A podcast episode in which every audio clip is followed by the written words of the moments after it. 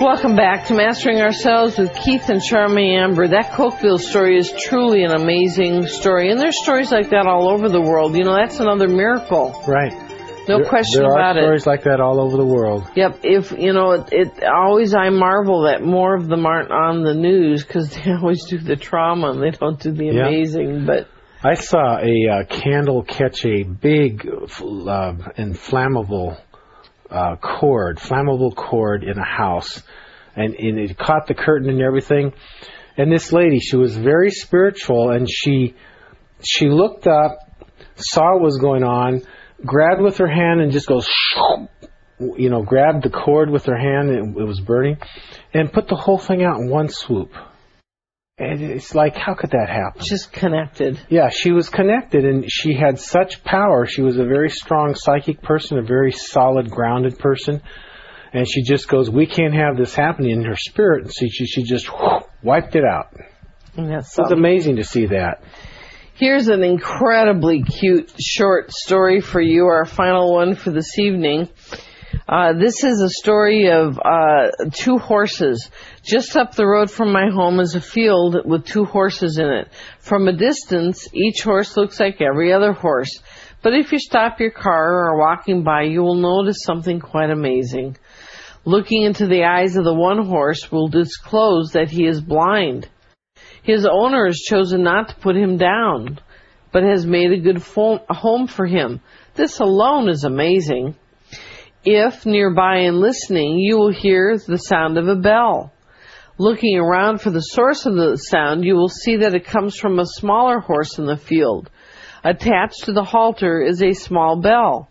It lets her blind friend know where she is so she can so he can follow her. As you stand and watch these two friends, you will see how she is always checking on him and that he will listen for the, her bell and then slowly walk to where she is, trusting that she will not lead him astray. When she returns to the shelter of the barn each evening, she stops occasionally and looks back, making sure that her friend isn't too far behind to hear the bell. Hmm. You know, I've read other stories similar to like this too, of uh, like cats that are. You know, I know of a cat that was a a lead for the dog, Mm-hmm. and he she the cat always made sure that the dog was close by and Blind? safe.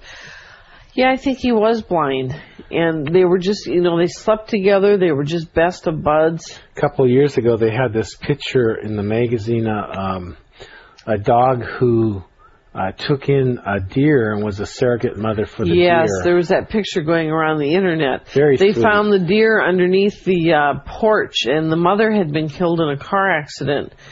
And the deer was just about starving, and the, the dog says, "I'll do it."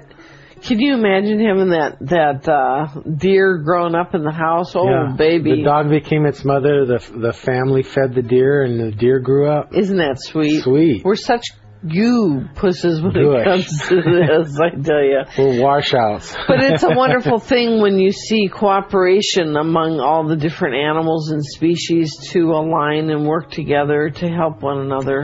And I notice that all of us are different from each other, and, and we need to work with each other, forgive one another, forgive ourselves, tolerate one another, and appreciate the differences and, and try to uh, work together for the common good. Hey, check out our website, masteringourselves.com. There's a great spiritual quiz there that you can check out. It's free and it gives you a really good idea of where you're at on your spiritual path so you know areas you can focus on more and areas that you've done a good job in mastering yourself. Also, you can sign up for daily insights and also the book Steps to Enlightenment is available for purchase if you are interested. Now come on, You can do it. stretch into The greater you.